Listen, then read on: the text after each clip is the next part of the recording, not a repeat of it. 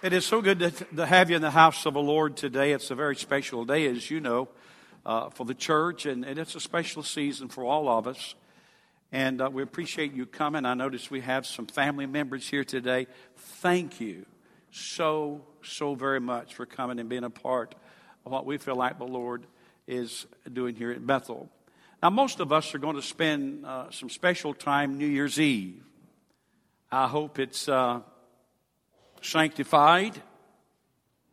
And uh, I hope you enjoy yourself. But there's no greater way, I feel like, to spend part of the Christmas, uh, I'm sorry, the New Year's Eve, than to spend it with the family of God. And what we have planned here, Brother Wade Bowick and myself, we uh, got back, I think it was back in 2013. By the way, if you need an outline of the uh, sermon, please raise your hand, and Brother Steve will make sure you get one. Just raise your hand because we want everyone to have one. Uh, latter part of, of 2013, now Pastor Bowick uh, pastors a church uh, called United for Christ, he and his wife, and they have a great choir. they, uh, have, they have recordings. They've sung all over the nation. And uh, they will be here Christmas Eve. Uh, thank you kick me on the shin later. Uh, New Year's Eve. New Year's Eve. They will be here New Year's Eve. And uh, we are going to have church from 7 o'clock to 9 o'clock. 7 o'clock to 9 o'clock.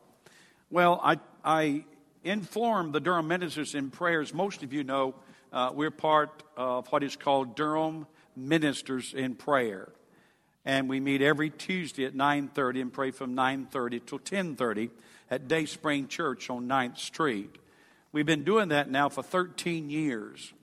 And there's about 30 churches involved in this ministry, pastors and, and, and ministers of the churches in Durham, and also parachurch ministries. And uh, we pray together, about 15 to 20 of us together. And uh, so I mentioned this last Tuesday, and they wanted to be a part of it. So now it looks like we have about, and uh, we've got to work on this, about six, eight, maybe even ten churches that's going to come together for this New Year's celebration. It's called New Year's Eve celebration. And uh, each church is going to be involved. Each church is going to provide two songs if they don't provide two songs, maybe a 10 minute and 3 second exhortation, exhortation time. And we look to go from about 7 o'clock to 9 o'clock. And it is going to be a great evening of all of these churches coming together.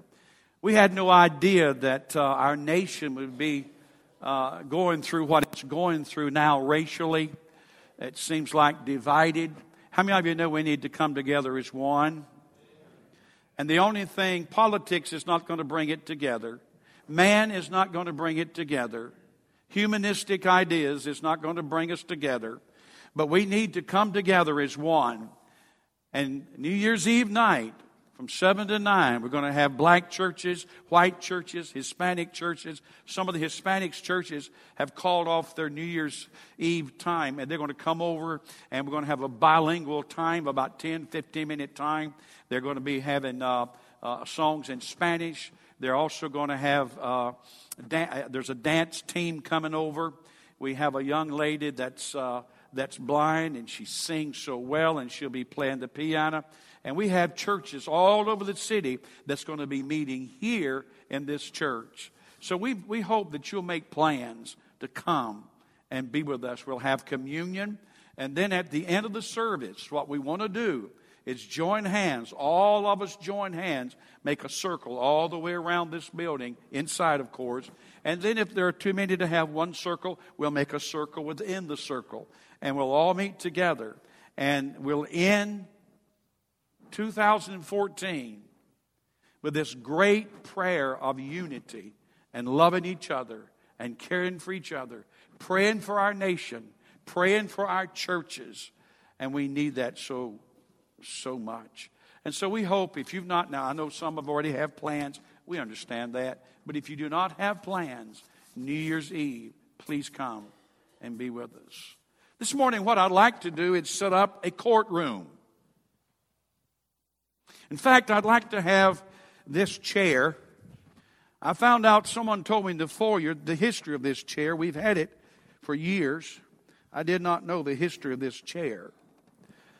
I won't go into that, but I want to use this chair as a witness stand. Now, most of us are familiar with court. We, we remember uh, Matlock and Andy Griffith and how that he won cases. But probably most of us, maybe some of our, the younger congregation, does not, do not remember Perry Mason. You remember Perry Mason?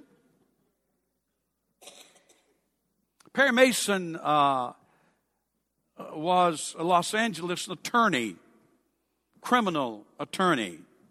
And he saw to it that uh, most people were, were, were found not guilty. In fact, Perry Mason had about 300 trials.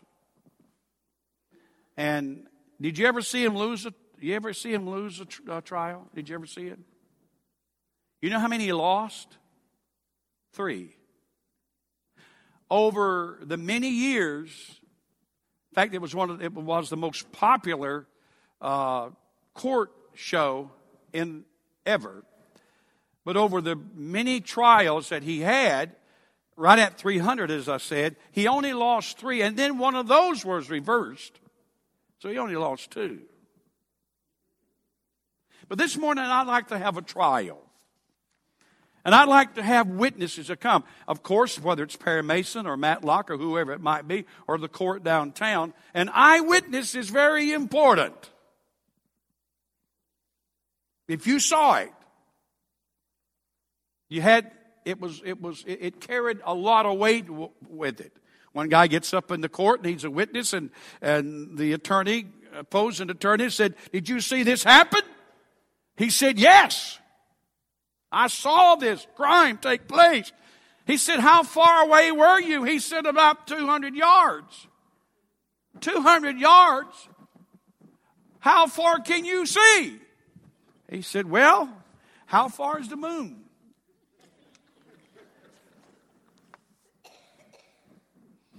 But I want to call some witnesses today. And I want them to come and, and, and, and take the witness stand. And this is a question that I want to ask. What do you think of Jesus? There are people that believe he was a good teacher, a good man. There's some don't believe in him at all. But the way to find out is to ask somebody that knew him, that actually saw him. And we're going to bring them to the witness stand and set them in the witness chair. And we'll ask them today, what do you think of Jesus, the ultimate goal of this brief morning with me sharing is not to find out what they think of Jesus, but to find out what you think of Jesus. Now, it wouldn't be it wouldn't be all fair, so to speak, if we just brought his friends and sat them in the chair. So I want to start off with his enemies.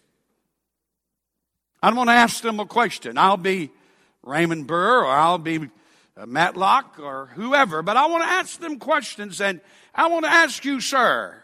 Well, let's take the first one to come to the stand. We can't find a greater enemy of Jesus than a Pharisee. Pharisees were religious leaders of that day. They hated him. They persecuted him. In fact, they're the ones that had him hung on a cross. And so my desire is to bring up a Pharisee in all of his regal robe and all of his, uh, his entourage with him. And I want to ask him, sir, what do you think of this man? Luke chapter 23 and verse 35. And the people stood looking on. This is when Jesus was hanging on the cross. But even the rulers, the Pharisees with them sneered, saying, He saved others, let him save himself, if he is the Christ, the chosen of God. So even the enemy of Jesus said and confessed, you know what? He really did save others. Thank you, sir. Step down from the witness stand. I want to call also to the witness stand Caiaphas. You say, my friend, who is Caiaphas? He's the chief priest and president of the Sanhedrin at the mock trial. Understand that. At the mock trial of Jesus Christ. And this Caiaphas, this high priest, he himself accuses Christ of being a blasphemer. And you know the reason that he accused Jesus of being a blasphemer? Mr. Caiaphas says that this man, this man Jesus, is a blasphemer. And the reason that he says this, we find it in St. Luke chapter 22.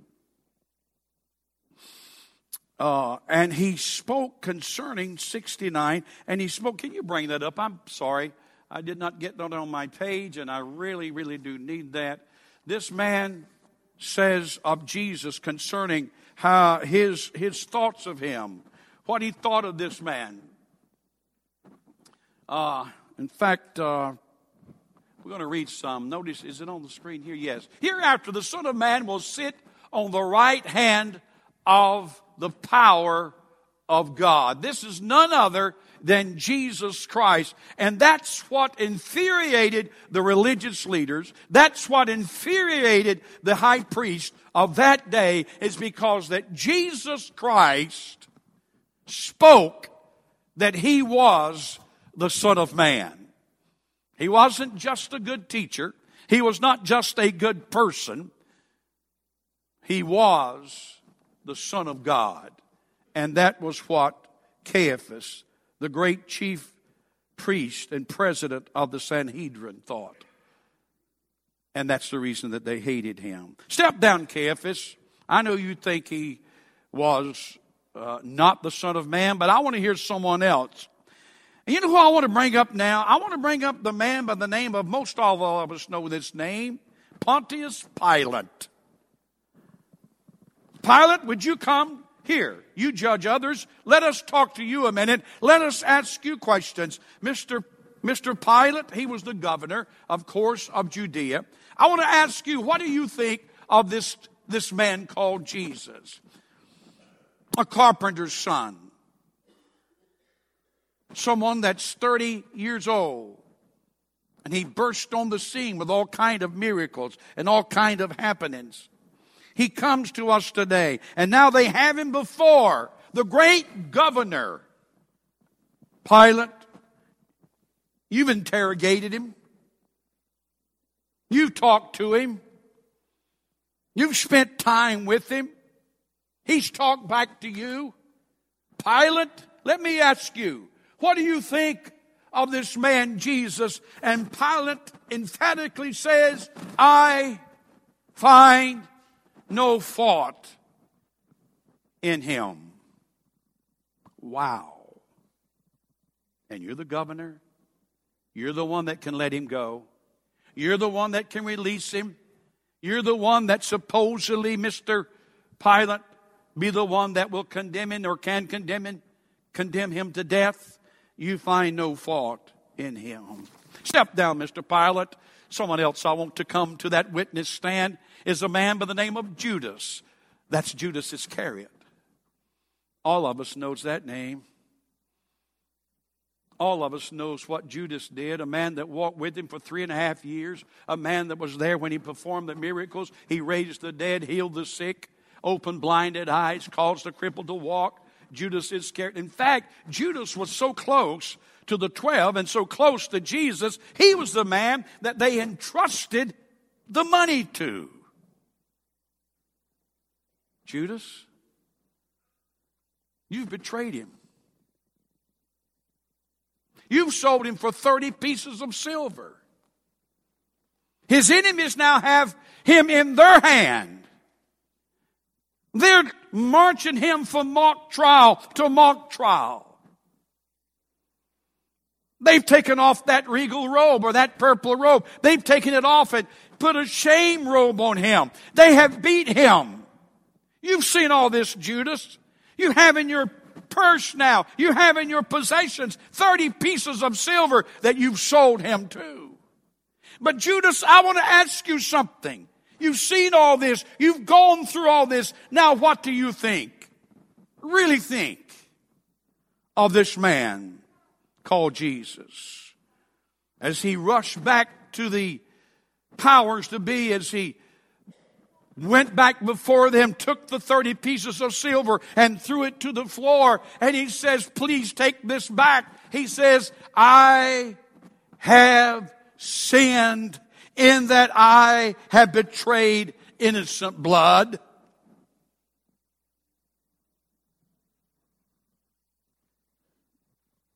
Judas is now convicted. Judas now recognizes his mistake. But rather than repenting like Peter did that sin during that time, rather than coming to Jesus Christ and saying, I am so sorry, and allowing Jesus to forgive him, Judas goes out and he hangs. Here's one I want to really, I really want to question this because he's tall. He's got an armor on. He, in fact, the Roman centurion, which was over a hundred of the guards, the Roman guards, he had special attire that he wore. He wore a great helmet, and on that helmet was feathers to make him look taller, intimidating. Here is a man that no one messes with. Here is a man that has proved himself to the point that he's elevated to be a leader of the Roman army. And I watch him as he stands six feet three with all of his armor and he, he comes to the witness stand. You see, he was the one that made sure everything was done right at the crucifixion. Because there were many people that loved Jesus. Perhaps there'll be a riot. Perhaps there'll be a disturbance. Perhaps they will come and try to take this man down from the cross. And so the centurion and all of his followers and all the soldiers of Rome, they were stationed there to make sure that Jesus Christ would die and that no one would intervene. Mr. Centurion, yes, you were there. In fact, sir, you were you were standing at the base of that cross. What do you say about this man? Look at the blood. Look at all that he's gone through. Hear him cry from the cross, Father, forgive them, for they know not what they do. Watch the weeping women at a distance. Know that all the disciples have left him. They said he performed miracles. What's he doing now hanging on the cross? Mr. Centurion, what do you think of Jesus Christ? After that there was darkness over the face of the earth. After the earthquake and the stones were, were ripped. After down in the temple, the curtain, the veil that hung between the holy and the holy of holies was rent from top to bottom. Bottom. After all of this, Mr. Centurion, what do you think of Jesus? This is what this six foot three hardened Roman soldier came to the final conviction. Truly, this man was a son of God.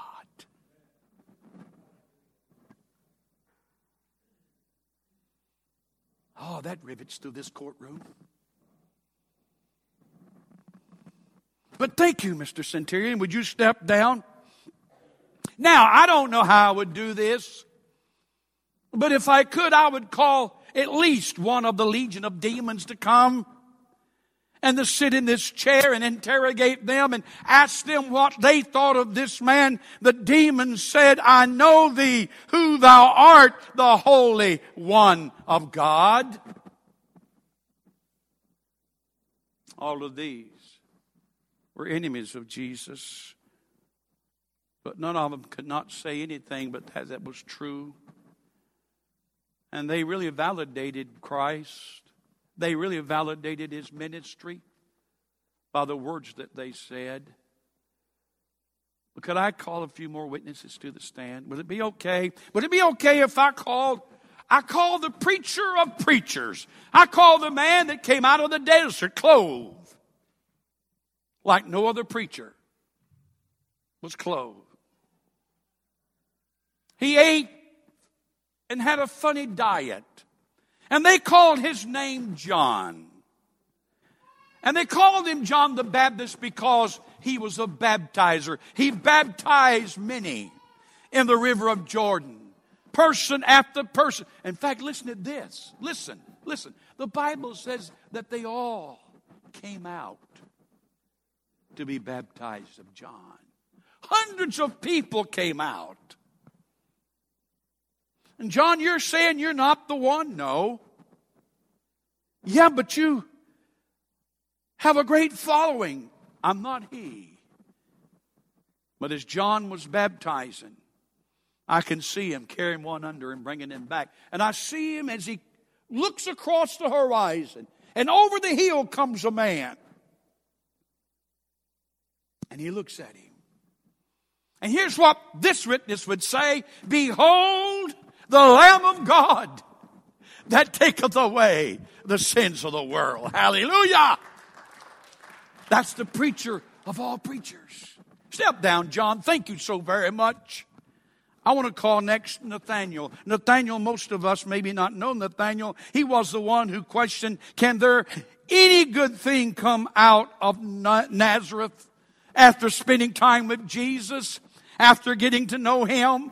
Nathaniel, what do you think of him? Nathaniel says, Rabbi, thou art the Son of God. Thou art the King of Israel. Thank you, Nathaniel. Step down. I'd like to bring a lady up. I'd like to bring Martha up. Martha, Martha, you knew him well. He would come to your house, you and Mary's house often. In fact, he spent time with you a lot. You knew him. You knew his ups and his downs. You knew his hurts and his pains. You knew he was human, just like we are. You knew him, Martha.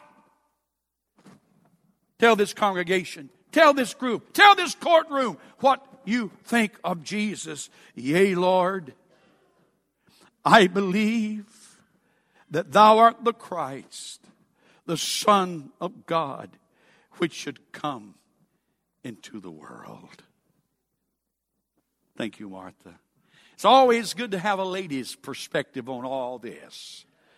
But I want to call now a man that I believe is so important, that played such a vital role in the gospel being spread, that on the day of Pentecost he preached and 3,000 people were saved. A man that loved Jesus so much that when they got ready to crucify him, he said, I'm not worthy to be crucified like this man. I'm not worthy to be crucified like Jesus Christ. Crucify me upside down.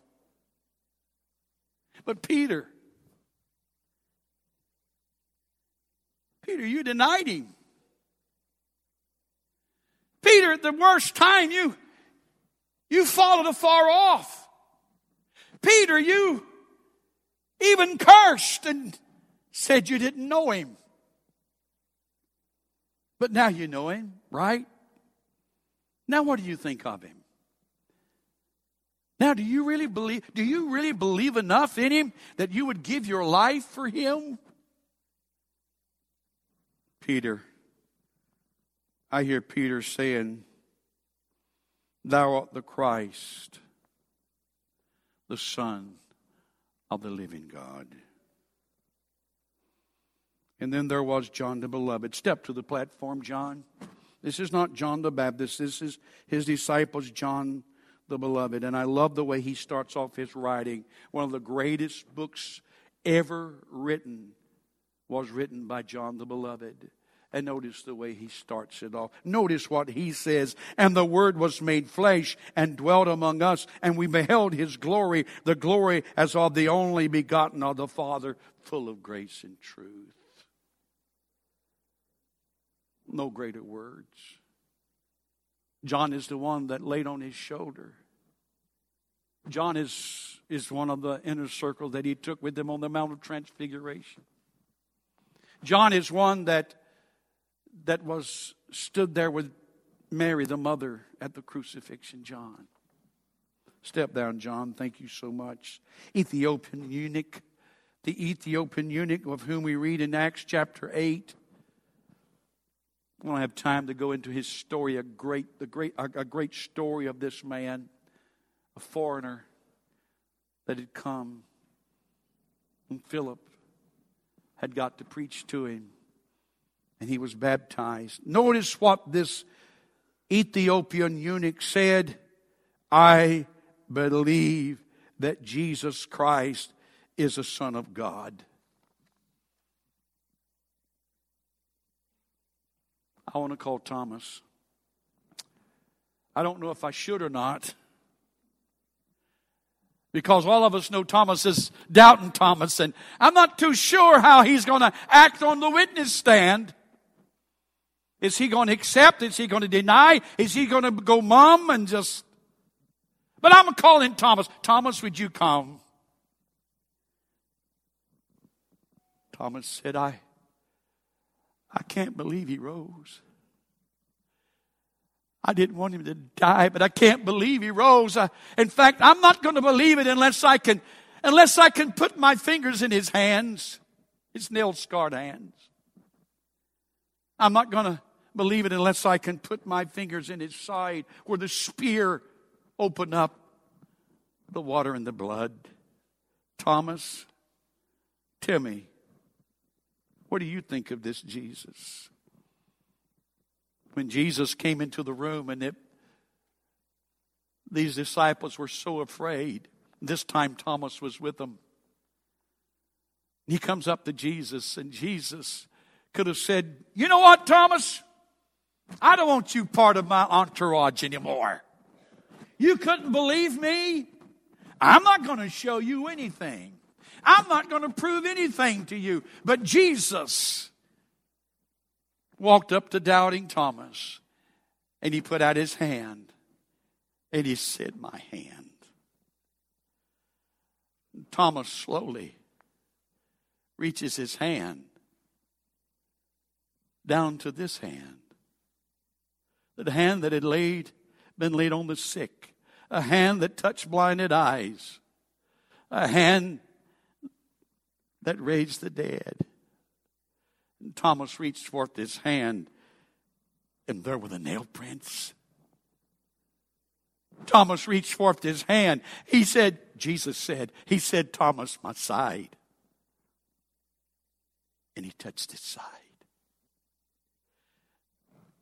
Now, Thomas, what do you say? My Lord and my God. Thomas is no longer a doubting Thomas.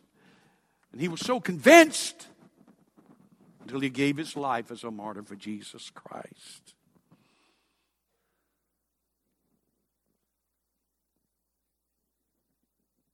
As the courtroom grows quiet,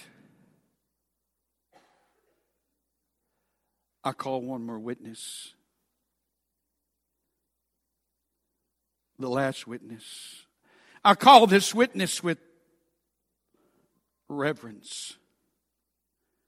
I, I call this witness with awe. And I simply ask him, not demand that he come. But I invite him to come and, and sit in this witness stand. Father, God, would you come and be a witness today? If we could, the creator of all things, the God of all the universe, the Father of Jesus Christ, as he sits in the witness stand. And he's pleased. He's pleased with the sacrifice. He's pleased that culminating from time past, thousands of years earlier, he sits with his arms folded and his legs crossed. And he's wanting to talk about his son. You see, the father likes to talk about his son. God, what do you say about this, this man, Jesus? I mean, you're God. You know all things. There's not a one of us that don't know the story hardly of the, of the great baptism of John the Baptist when Jesus went under the water and comes up out of the water. Something miraculous happens. The Holy Spirit in the form of a dove come and lightens on his shoulder. And thundering, thundering from heaven is a voice. God and he says, This is my beloved Son, in whom I am well pleased. Can I get a witness? Can we witness for him? There's a song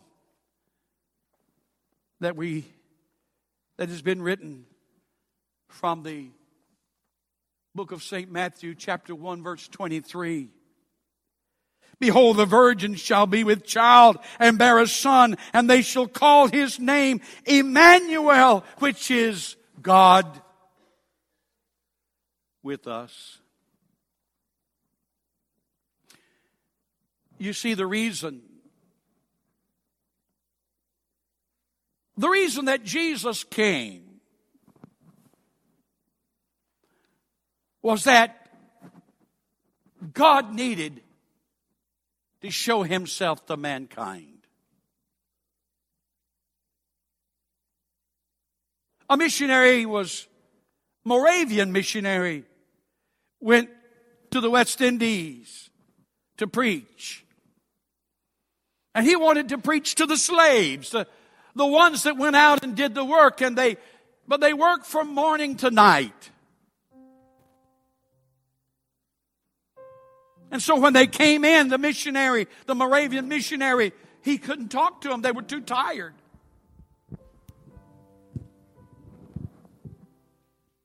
And so he tried to preach to them, to witness to them, to tell them about Jesus, but he couldn't.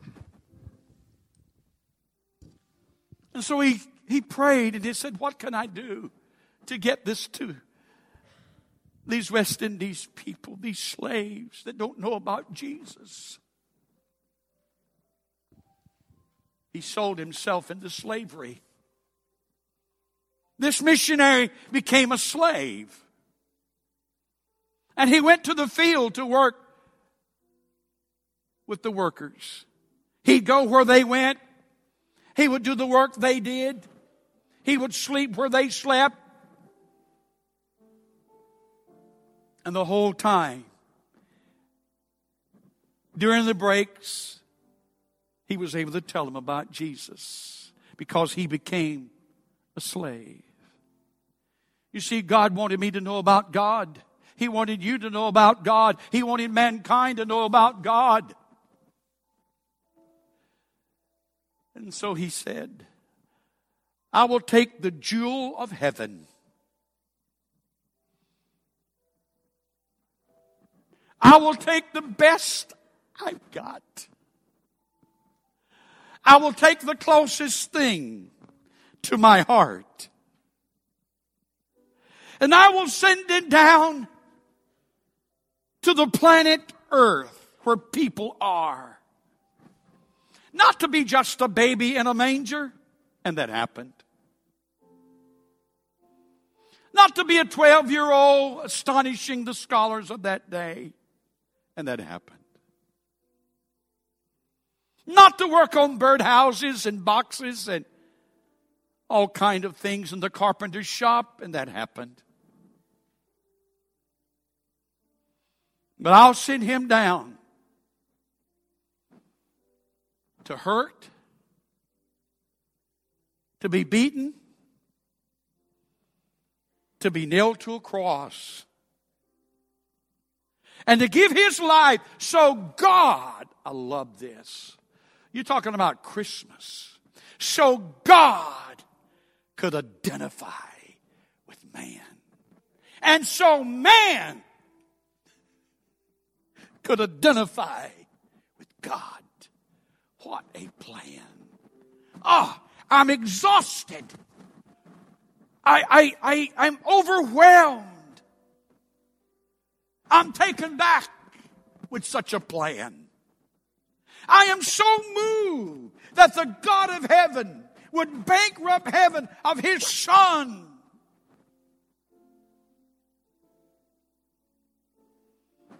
Send him down to die.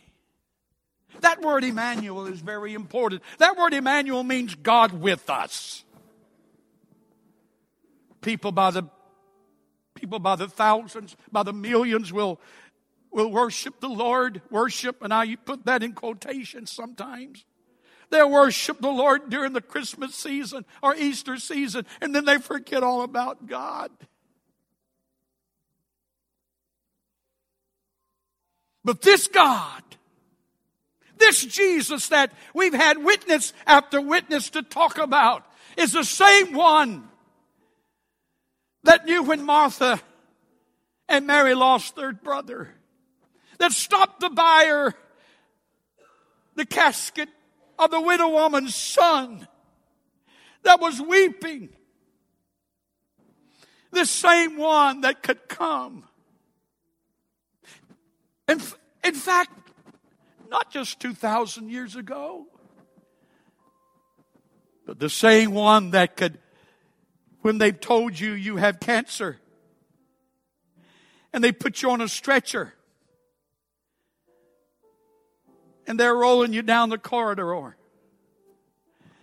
And as you look up, lights are going. You don't know what's at the end of this little trip. You don't know what the word will be when you come out of that operating room. But you know this. This you know. That God with us, He is walking with you down that corridor. And when they put you in that operating room and it's so cold in there and you're, you're shivering and you, you're shivering on the inside too. And they take those warm blankets that they get out of the, the heat place. And they take those two blankets and lay them over you. And it's so warm. It feels so comforting. And yet the peace of God speaks not only to the outside, but the inside of your heart. And you become warm. And you say, everything's going to be all right.